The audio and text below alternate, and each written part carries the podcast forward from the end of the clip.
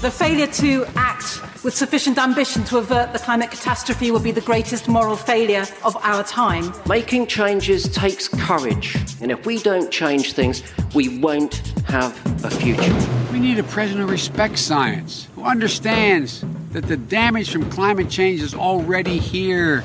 You have stolen my dreams and my childhood with your empty words. Change is coming, whether you like it or not. Zero carbon. East off.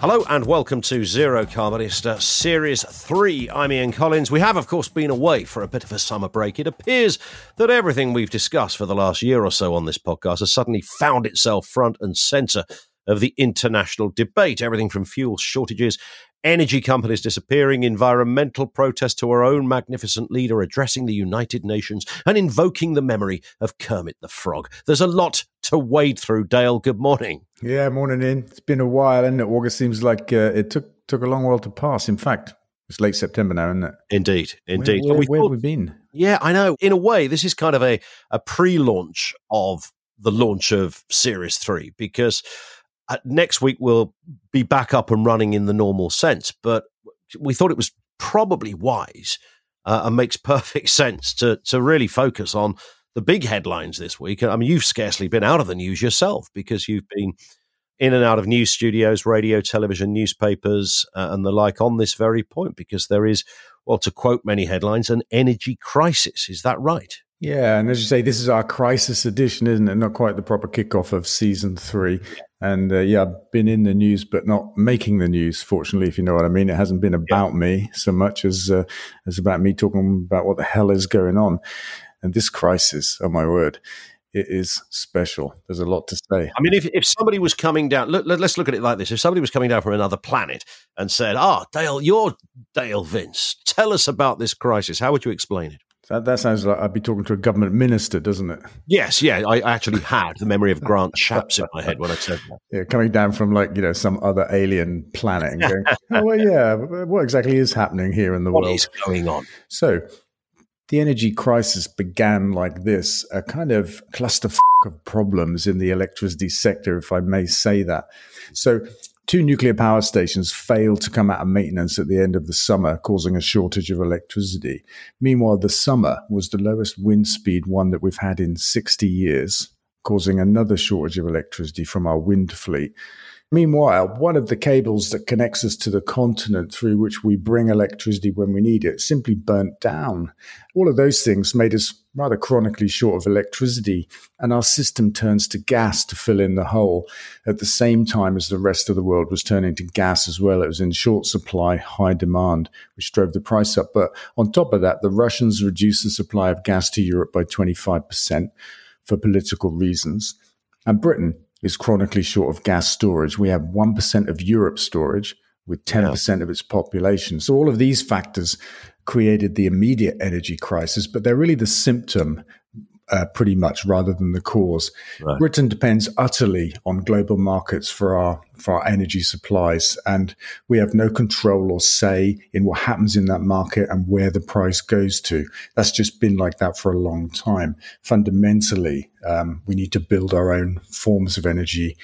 Electricity and gas from renewable sources. We have to do that anyway to fight the climate crisis. It makes great sense to do it. We'll create an enormous amount of jobs and great economic strength.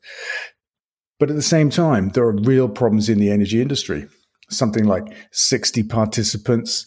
And over the last few years, Ofgem and the government have allowed an enormous number of small players into the sector with some pretty crazy business plans, no real finance behind them. They haven't been hedging their power in advance, so they've not been protecting themselves.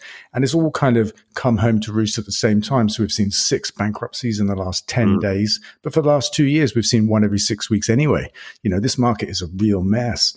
And where energy companies are particularly badly hit is that they can't put their prices up to compensate for the higher price of gas. A, business would normally do that, just put up their prices when the input cost goes up. Yep. But the government forced a price cap on the sector a few years ago and they won't budget. And so these companies are just going bankrupt because they're buying in energy at a far higher cost than what they're allowed to sell it for, which is just incredible.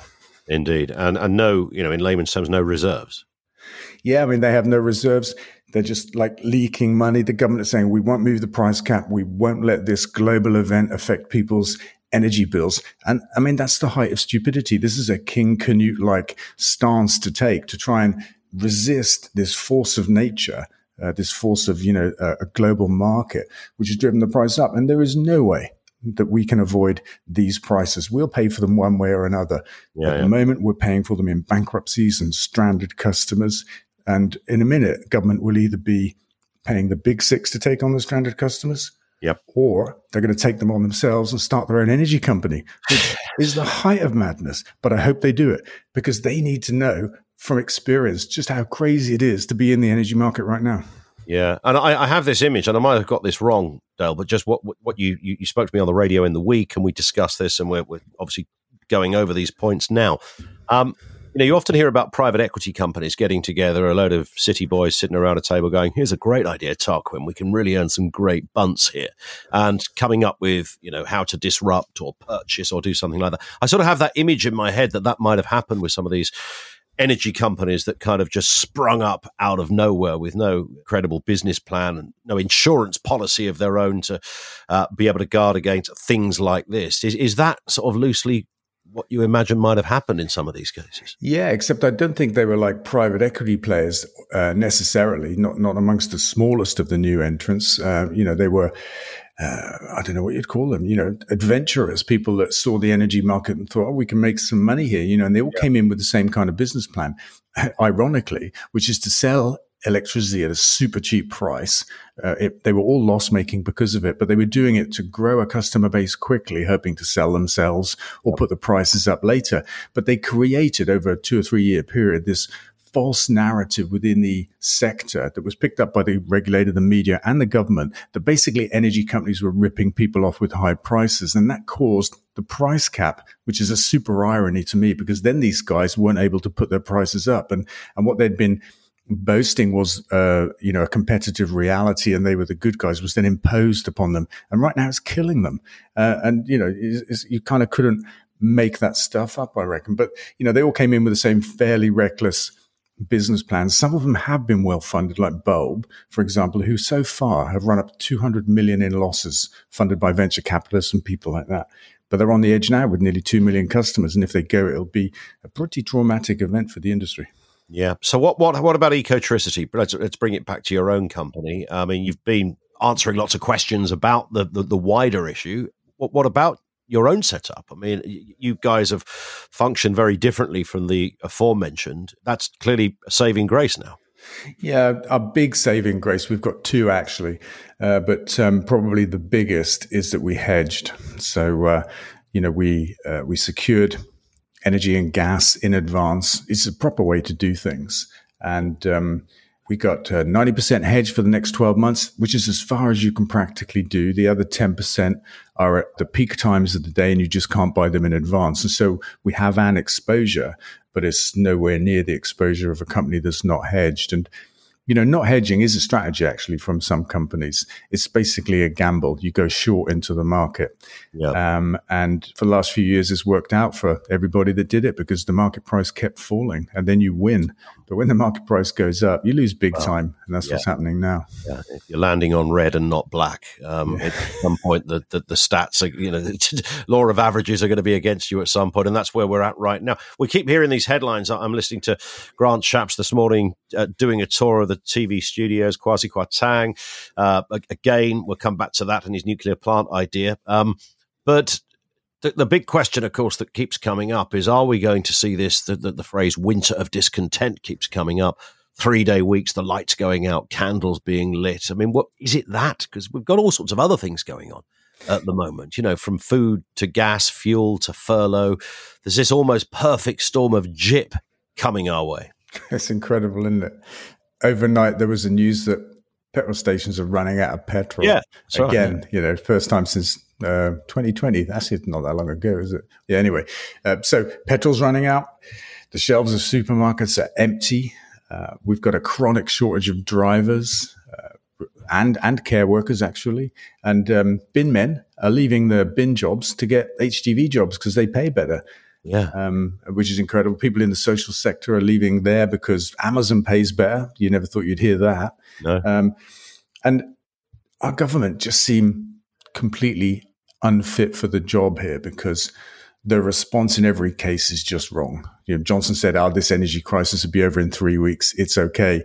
We'll protect everybody from rising prices. We'll do everything we have to do." Reality is, Kwarteng came out yesterday and said, we're not going to help anybody out energy company wise. We aren't even going to pay the big six to take the stranded customers. And so if we have to, we'll start our own energy company. Madness.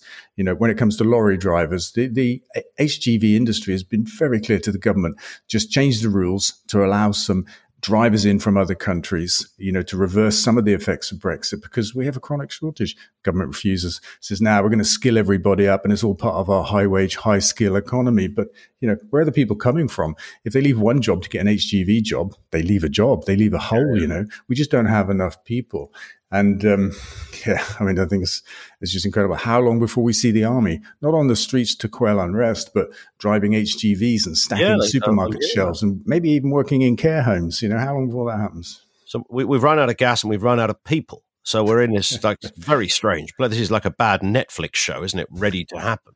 It's like um, some kind of apocalypse, but a, a, kind of gentle one. You know, it's like an economic apocalypse. You know. So where I mean, again, layman's terms, where is all the gas? Who's got all the gas? I mean, the other day there was gas. Today there's no gas. What? Where is it? The producers of oil and gas effectively are a cartel, and they manipulate the markets. They control supply, a bit like housing developers do in Britain. They land bank and they restrict the amount of homes they build every year so that the price is stupidly high and they make a lot of money.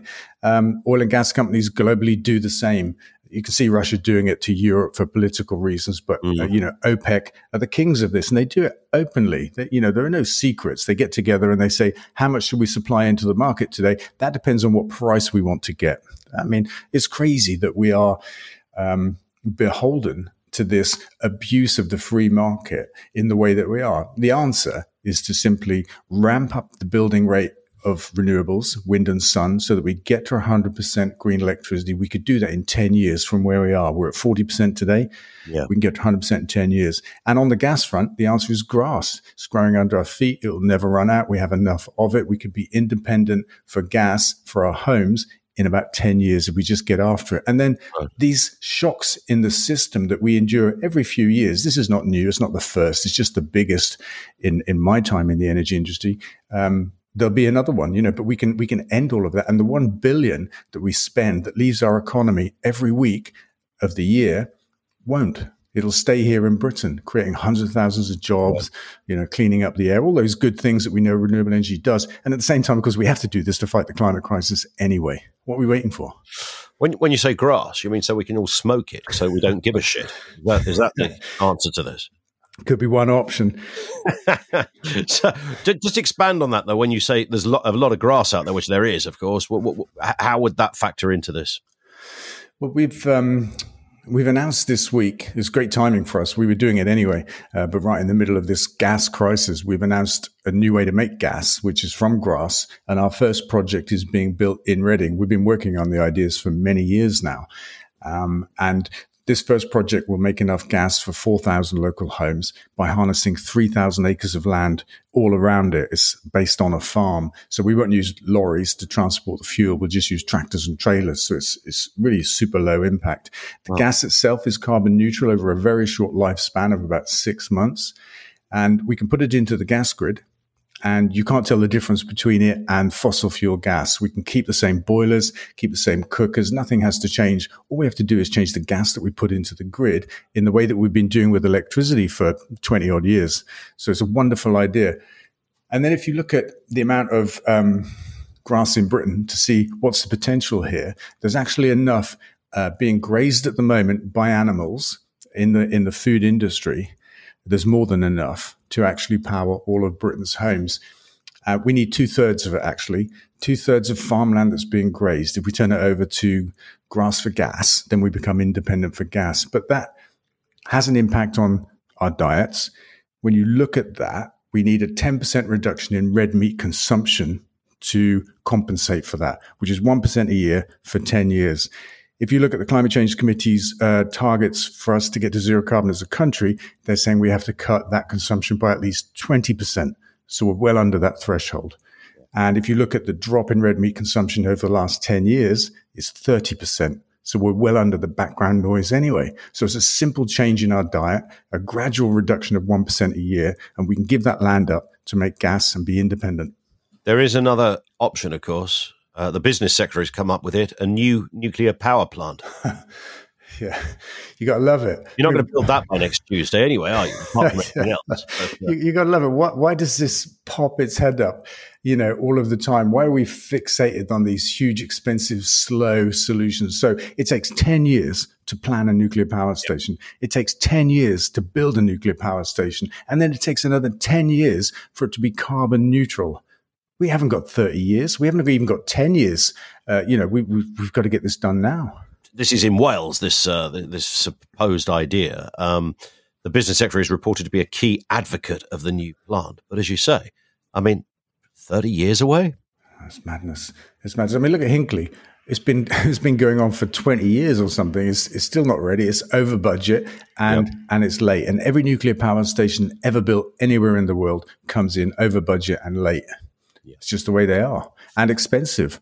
You know, actually, it's looking it's looking relatively reasonably priced in today's crisis, uh, but, but this won't endure. You know, the price will drop back down. Hinkley was a priced at about two or three times the wholesale market price. I mean, why should we be paying that? The government makes a lot of fuss about the, the size of energy bills. They're protecting consumers by not allowing these global price shocks, by forcing energy companies out of business, basically. But they make all those noises about concern about energy bills. And then they say, let's build some nukes and make us all pay two or three times more for the privilege. It's yeah. madness. Uh, this came in from Lisa on Twitter. It ties in with what you've just been talking about. I know you did the piece with the Daily Express, and then Twitter kind of exploded at the idea that you're going to be taking away our boilers or something. Lisa says, "Are you back on the weed? How can we possibly? How can you possibly tell us to keep our old gas boilers? Well, we had some fun on Wednesday. As you say, we did launch with the Daily Express, not just our green gas plan, but a campaign off the back of that to save our boilers. And we were saying to people, look, Boris Johnson wants to take your gas boiler. We all know that. You know, he's come out and said he's going to ban them and that kind of stuff in favor of heat pumps. What we did was we did a calculation we looked at the number of homes in Britain on the grid. Only 80% of all homes are on the grid. And then we took into account the 20% hydrogen contribution that we say should happen, and the government does actually, which is a bit of a weird place to be. But we took that into account and said that's 18 million homes that need a heat pump. And when you crunch all the numbers, because heat pumps use an awful lot of electricity, we need a bigger grid, more windmills, all that kind of stuff, and it's 8,000 pounds per household. When you crunch the numbers, that program cost 300 billion quid. So then we looked at green gas instead and said, how do we do 18 million people's worth of green gas? And it came at 30 billion quid, one tenth of the price. But it was the headline that grabbed people's attention. You know, we had a, a day of fun on social media saying to people, have you read the article? And they're like, uh, no, just the headline. We're like, wow. You know, I was accused of yeah, being back on the weed, being a sellout to the fossil fuel industry. And even George Monbiot waded in with uh, uh, a comment uh, to the effect that my plan was dangerous. And, and, I'm sure he hasn't read it or doesn't understand it. I'm going to be in touch with him. But it's a, you know, it's a pretty decently researched approach comparing green gas with uh, heat pumps and green gas wins and, and therefore keeping our boilers wins, you know? Yeah, yeah. And, and the thing is, and this is what people don't really understand. We've been doing it in electricity for 20 odd years, making a different kind of electricity and putting it in the grid. When it's in the grid, it's identical. You can't tell we can do that with gas. We don't have to rip up the gas grid yes. in favor of heat pumps. We can keep it. We haven't got to pull out our boilers. That's the same thing. No, nobody is suggesting that the notion of gas it, has to go. So the the boiler is merely just the mechanism, isn't it? It's just a, yeah. a bit of kit that that uh, powers it all and makes it work. It's just a it's it's yeah. the clock behind the uh, the, the, the, fuel, as it were. It's what the fuel is that's the issue. Yeah, and this is what's wrong with government's thinking. They think we've got to stop using gas actually we've got to stop using fossil gas. Yeah. There's and, the big difference. And that's the difference. Well, let, us just finish on this point. Uh, the leader of our country addressing the United Nations. And when Kermit the Frog, Kermit the Frog, sang, It's not easy being green. You remember that one? I want you to know that he was wrong. He was wrong. It is easy. It's not only easy, it's lucrative and it's right to be green. But although he was also un- unnecessarily rude to Miss Piggy, I thought, uh, Kermit the Frog. So that came fresh on the back of Boris saying we've all got to grow up, and his way of articulating that was to invoke the memory of the Muppets. Oh, I mean, I love that and hate that all at the same time. It's so funny. It's so hypocritical. I mean, we've got Boris Johnson telling the world to grow up. For f- sake, what's happening there? You know. But is he uh, right? Because he said, you know, when when Kermit says it's not easy being green, Boris is saying, no, actually, it is easy being green, and it makes sense to be green. So, Well- does he get a house point from you on that point? no, no, because I mean, if, if he says it's easy being green, I think he's deluded because he probably thinks he's being green. But you've just got to look at his domestic record. You know, the new coal mine in Cumbria. What's going on with that? The third runway at Heathrow. Drax becoming the biggest gas-fired power station in Europe. That's well timed, isn't it? Uh, the 26 billion road pro- program, HS2 destroying, you know, what's left of ancient woodlands in Britain. I mean, Boris Johnson is anything but green. I think he finds it easy to claim to be green. Um, and in his head, it's easy to be green, but he isn't green um, any more than he's grown up. I mean, it's an incredible thing for him to say. But, you know, what it reminds me of is Trump when Trump used to call out fake news, it was the ultimate in, I don't know, hypocrisy or something. It's like the pot calling the kettle black. When Trump said fake news, you're like, sorry, but you invented fake news. Do you know what I mean? And there's Boris Johnson saying, come on, we've all got to try harder. That starts at home, Boris, you know? And all this is, is a bit of window dressing for COP26, a bit of drum banging and, you know, apparent leadership. But there's no real action here in Britain, no policies that are going to help us get there. And that's what's, that's the worrying thing. Yeah. Uh, there we go. That was a cracking, if you like, pre episode to the official launch of season three next week. Um, and I'm sure you will still be touring TV and radio studios for the next seven days. Uh, Well, I'm I, guess I guess I've got an electric car, so that helps, you know. But if I had a petrol car, I might be struggling with my. Yeah. with I, my I tend not to take any energy based story seriously now unless you appear. So Thank once once I see you, I think, right, now we're in business. Uh, have a good week, Dale, and we'll speak next week. Yeah, thanks, Ian. Brilliant. Cheers. So we are sort of back, but the official launch next week. Don't forget to follow this podcast from your podcast provider so that you get each new episode automatically. If you want to get in touch, you can email zerocarbonista at ecotricity.co.uk and make sure you follow Dale on social media, on Twitter and on Facebook. Zero carbon. East of.